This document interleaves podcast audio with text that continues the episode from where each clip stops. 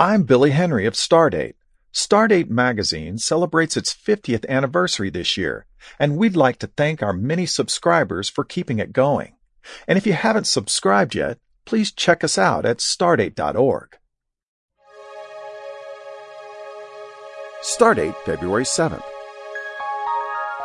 In the mid 1860s, astronomers were just beginning to use a new tool to study the heavens. Called spectroscopy, it allowed them to split the light from an astronomical object into a rainbow of colors. Individual light and dark lines etched onto the rainbow revealed an object's composition, motion, and more.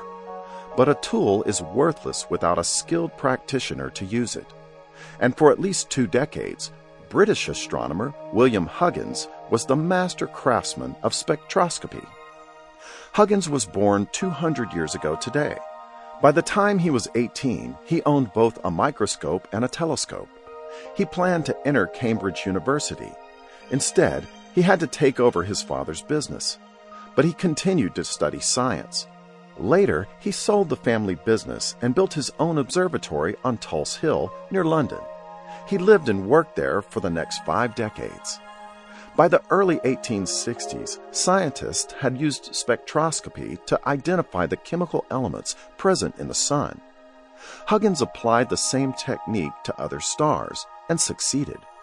He found that the stars are all put together much like the sun, but their chemical composition can be quite different. Later, he measured how fast the stars are moving away from Earth Huggins married another astronomer, Margaret Lindsay Murray. From their observatory on Tulse Hill, they worked together on many research projects until William's death in 1910. You can find out how to subscribe to our daily program at stardate.org. For the McDonald Observatory, I'm Billy Henry.